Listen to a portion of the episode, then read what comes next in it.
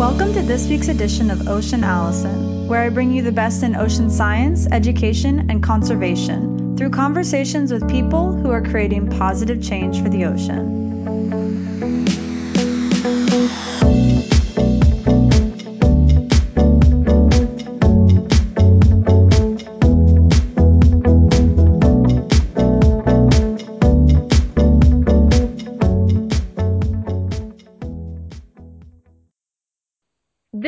Ocean advocate is Andrew Stern. Andrew is the founder of SmartFin, a surfboard fin that collects ocean data while you surf. Hi, Andrew. Welcome to the show. Well, good morning. I'm thrilled to be on the show. Thank you so much for joining me today. I recently connected with Andrew via contacts that I have at Birch Aquarium and Scripps Institution of Oceanography, where I formerly worked. And uh, he is partnering with scientists at Scripps Institution of Oceanography, to develop this amazing surfboard fin technology. So that's how we got connected today. Andrew is joining us from New York. And Andrew is a former neurologist, in fact. First neurologist I've had on the podcast, definitely. He is recently retired from that profession and he is very much so involved in his nonprofit that he started called the Lost Bird Project. And with Lost Bird, he has started SmartFin. So, Andrew, I'd like to ask what led you to the idea of SmartFin, taking surfers and turning them into citizen scientists? Yeah. So let's see. The SmartFin story began probably over three years ago now. I am always looking for cool ways to present environmental issues, ways that are inspirational, that are interesting, that are upbeat, one of the criteria for all of the projects that I do is I, I describe them to someone else and they say, oh man, that's cool. And then I know I'm sort of on track.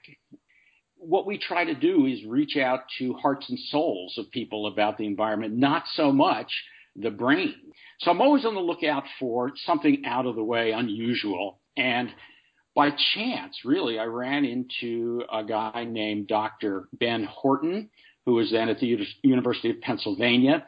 Dr. Horton's work is trying to determine sea levels for the last 2,000 years. He has a team and methods, and he goes all over the world and tries to measure that. And so I reached out to him and I said, Wow, what you do is really interesting. And we talked for quite a while about it, several conversations. And he said, You should really talk to surfers. They're the ones who really know about the oceans. I said, Well, all right, I'll check that out. And that was the beginning. It percolated for a while. I then met with Dr. Oscar Schofield at Rutgers. And so we met with him and, and told him our idea for possibly measuring ocean chemistry at the coast. And he was very excited about it because it's a gap. It is a data set that ocean scientists do not currently have the way they get ocean chemistry data is mainly two ways. The first is satellite information, and satellites just can't spatially resolve the coastline, and the sand interferes with their signals. The second way is deep ocean buoys, and, and deep ocean buoys are just not deployed at the coast. So when he showed me his maps of ocean chemistry, there was fuzz all around the coastline. He showed me his uh, detailed map of the east coast of the United States, and the entire coast was just a fuzzy, literally fuzzy. And he said it's fuzzy because we don't have accurate data there. So uh, that was step two in the development of SmartFin. Step three was I ran into an engineer, and again, it was really serendipitous. Benjamin Thompson in San Diego, and he had been fooling with sensors on surfboards already.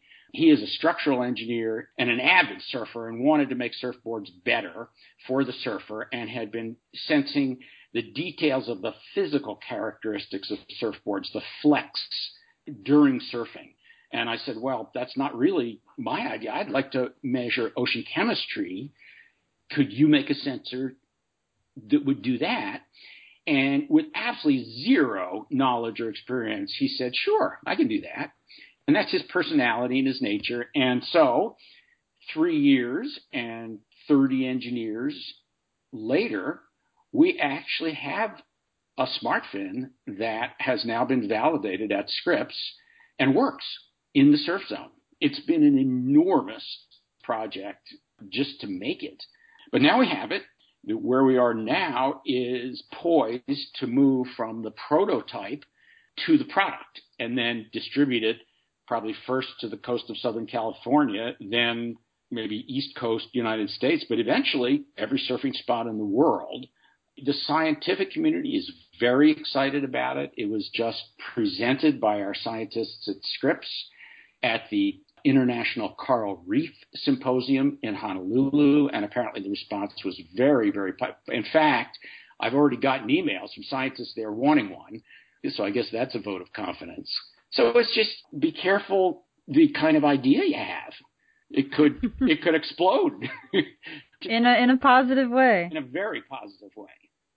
So it's really amazing that you somehow had this chain of events happen where you realized, wow, there's this huge deficiency in the data right along the coast, and you made that connection to the surfers, and you're utilizing them to fill in that gap for scientists. So in what ways can that data be useful? You said, you know, at the Coral Reef Symposium, you've had scientists already asking you for the smart fins, and Scripps has verified that this scientific data is useful.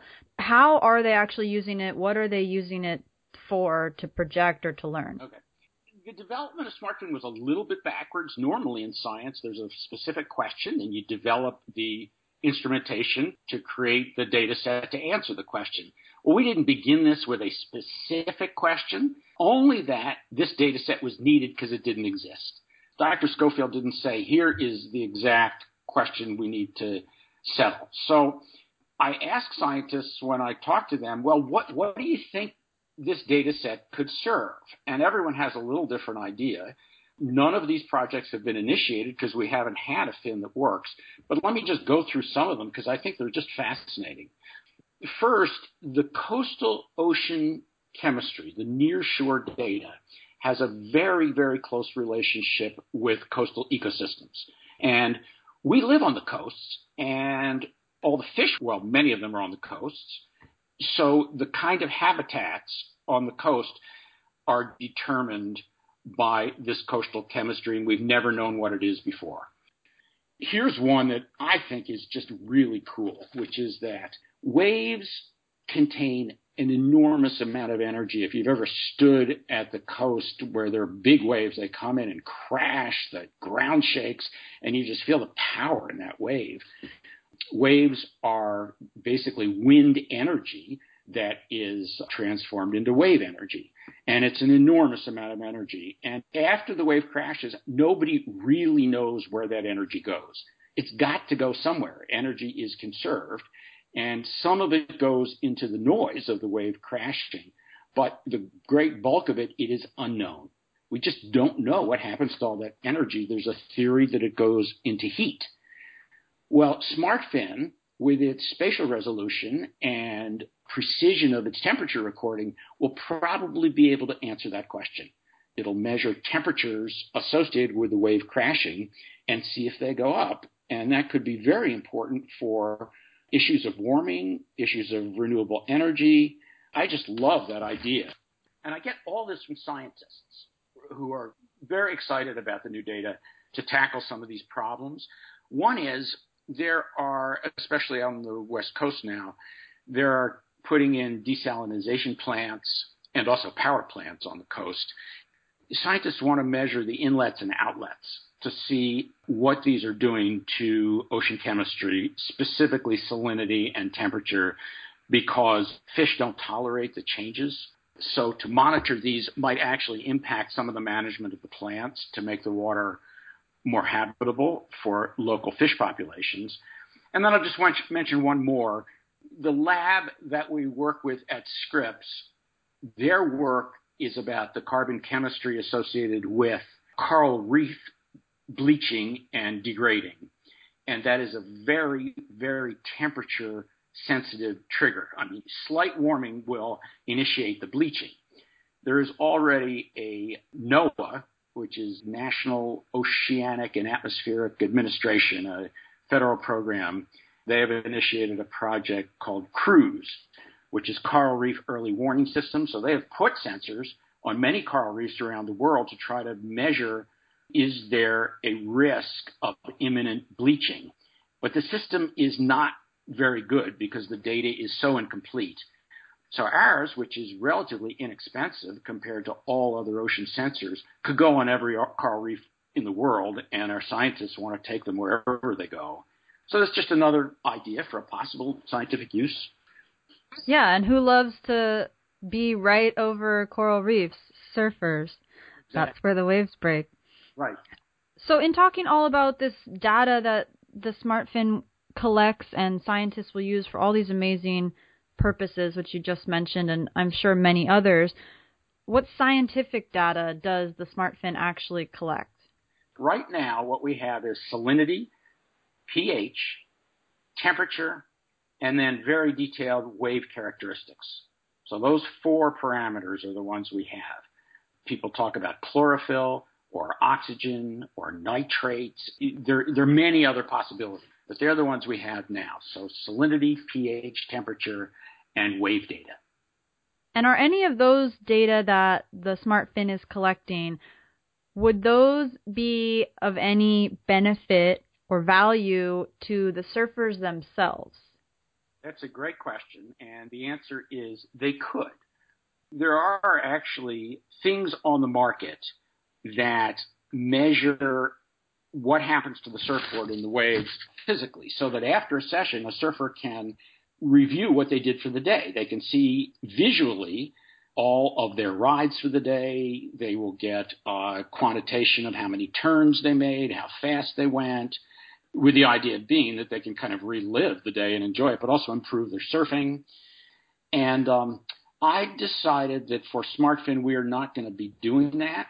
Although our GPS and our motion tracking is probably as good as anything out there or better. And the reason is is that the project is not about making life better in any way for any one individual. This is about paying attention to our global environment and the community. So it is my personal philosophy that commodities that serve the individual, that make the individual surfer better at surfing, are actually part of our problem. So SmartFin doesn't do that. We don't provide that data. If a surfer wants to review our scientific data, we, that will be available, you know, on their ride. What was the water temperature? What was their pH? But they won't. There won't be any wave forecasting. Okay, so the data collected from the SmartFin is primarily for the good of the planet, really, the good of the ocean and understanding it for scientists to help us learn about the ocean.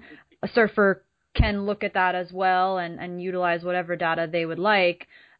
And presumably, could a surf company or an app development company take the open source ocean data and utilize it to project surf forecast in the future? Is that something that could happen? It absolutely could happen. And we've had conversations with our intellectual property lawyers, which I personally find a bit tiresome, but whether we should be guarding against that or not is an open question. But somebody could do that somebody could could access raw data and put it through software quite easily and do that.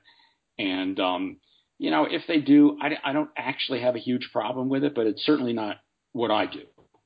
Yeah, because the data will be open source. Is that correct? Yes, that's correct. It, it's a research tool, really. It's really meant to be available to research ocean scientists worldwide. That's the intention. Yeah, I think it's an amazing intention currently, how does the data get from the surfboard fin to a computer? Yeah. To answer that question, I wish I were an engineer, which I'm not. All I can say is that it is all wireless and it's done through regular Bluetooth. Uh, the surfer comes in after uh, his session. It is uploaded automatically to an app on his phone and then from the app up to our servers where all of the information processing takes place and then available from there. Wow. And so the, so the surfer does not have to take the fin off the board. They don't have to plug it in. They don't have to do anything like that. Nope. They have to have a smartphone that's turned on. That's it. I think probably most surfers in the world have that, so that seems like a good system. So you've kind of done the beta testing stage, or you're no, ending it. Well, it's done for the temperature sensor. Scripps on their pier has the, you know, state of the art sensors for all the parameters, so we compare to those. And the temperature really matches up. The temperature is fabulous. It's perfect, accurate, precise, reliable, and so on. So we're ready to go with temperature. We're now starting the further development of salinity and pH, which are not ready for use, but hopefully very soon will be. Okay, and so when you've gotten all these parameters checked off, they're good to go, they're reading accurately, and the fin is ready for use by the worldwide surfing community, how are you guys planning to get this to surfers? How can surfers obtain the smart fin once it's available? Right. It will never be for sale. It'll never be a fin next to another fin in a surf shop. It will be a research tool, and the distribution is going to be through the organization Surfrider Foundation. Surfrider Foundation is the largest organization of surfers worldwide. They have 84 chapters worldwide, and they're a pretty well organized community. So they are going to be our distribution infrastructure. We're going to distribute it through their chapters. Surfrider just hired a person uh, full time to work on the SmartFin project and manage that distribution. So that's how it's going to go, at least to start. Any scientist will be able to get one just by asking. Um, but surfers in general will go through the Surfrider system. Wow, that's really amazing. I think that's such a great partnership and such a great channel to go through. So I'm wondering though, where's the money coming from to produce all these smart fins that are being given to you know any surfer that wants one? Right. Well, so far it's entirely private donations one of my jobs is fundraiser for this. All of the money will come from individual donations, organizations donating, or scientific grants. This is a nonprofit. It will always be a nonprofit. And I think it has to be to keep the clarity of the mission. We've been approached by corporations because they love this. They'd love to have this on board for PR. And I've just, after agonizing because it would be such a nice revenue stream, I've said no. So is there somewhere that any individual can donate any amount of money to help support SmartFin, or is it mostly you getting kind of large scale private donations? Oh, bless you for asking that question. I would encourage your listening audience to not hold back. Go to smartfin.org and there's a donate button we accept donations from anybody and everybody. It's a very expensive proposition because of the sophistication of the science and the engineering challenges. Could I, I would like to shift to another angle on the whole SmartFin project, if I could. Yeah, go um, ahead. So the concept of SmartFin is really twofold, and we've been talking about only one aspect of it so far. What we've been talking about is data to advance ocean research and understanding. And that is critical. It's needed. How the oceans are going to handle warming and CO2 are really going to lead to what the future holds for mankind and predictions about that, how dire, how fast it's going to come. The oceans hold the key. So the data is critically important. But what I have equal passion about is raising awareness about what's happening. SmartFin is a fabulous tool to do that because people love the idea and they want to hear more about it. So, like you've asked me to do this interview, I get asked to do interviews all over the world all of a sudden, and I'm starting to talk about ocean health when I am a neurologist, which is a little odd. Working with these scientists, I've learned a lot about it. The, the science is one half of it, but the other half is awareness. So we go to the surfer community and say, we invite you to see the oceans not only as the coolest playground for you on Earth, but also as a critical part of the Earth's environmental system. So ride a smart fin, go out there, have a blast, but also know you are now part of a much larger community and you're contributing knowledge to sustaining all of us. And it's, it's really a very, very different kind of consciousness. And surfers are wonderful spokespeople, wonderful messengers, far better than ocean scientists. The scientists have really failed us, I think, in, in terms of communicating what they know. But surfers are great. They, surfers are adored worldwide, especially by young people. And some of the top surfers are going to be talking about SmartFin. We're going to be talking about it at pro surf events. And just the communities of surfers will, you know, you'll look over and you'll see a smart fin on that board. Hey, what's that? Well, I'm, you know, I'm concerned about ocean health and uh, why, why don't you get yourself one? But not just the surfing community. I'm also targeting the greater community, the non-surfing community, inviting other environmental minded groups in. In uh, San Diego, uh, we have a big educational component. We invite high school and junior high school and college surf teams down to Scripps. We give them a smart fin. They ride a smart fin. They come in, and then the scientists and us talk about ocean health, why we measure the parameters we do, the big picture, what's happening, why this is important. And because of the experience, and you know, they're sitting on the beach in their wetsuits, it's education that is, I think, more effective than anything that can be done in a classroom and some of the educational environmental environmental education literature supports that that you have to be in nature to really get what's happening. So the educational piece of it is huge for me. To just draw attention to ocean health needs our attention and care far more. Man if that I don't, I don't know how you measure that kind of awareness but if that could happen it would be thrilling for me. So I've been asked to talk about ocean health and citizen science all over. I've, I, have i have spoken at the White House to groups of senators, groups of congressmen, at the Aspen Ideas Festival, at National Institutes of Health, because SmartFin is so catching and so compelling. And I'm just, I'm loving that because it gives me an opportunity, it gives me a platform to talk about what I so deeply care about, which is climate change and the threat to human health that's coming. First of all, I just want to say that everything that you just said in that last statement is exactly why you're on the podcast today. You are 100% creating positive change for the ocean. It's almost like SmartFin is kind of this product that's enabling you to create this awareness that that you're so passionate about and really what is it's what we need the data that's collected on smartfins like you said is very important and will be very useful it's also that the awareness that it will bring is infinitely more useful and important. And like you said again it can't be quantified but that's kind of the beauty of it. It it's so important. You can't put it into numbers.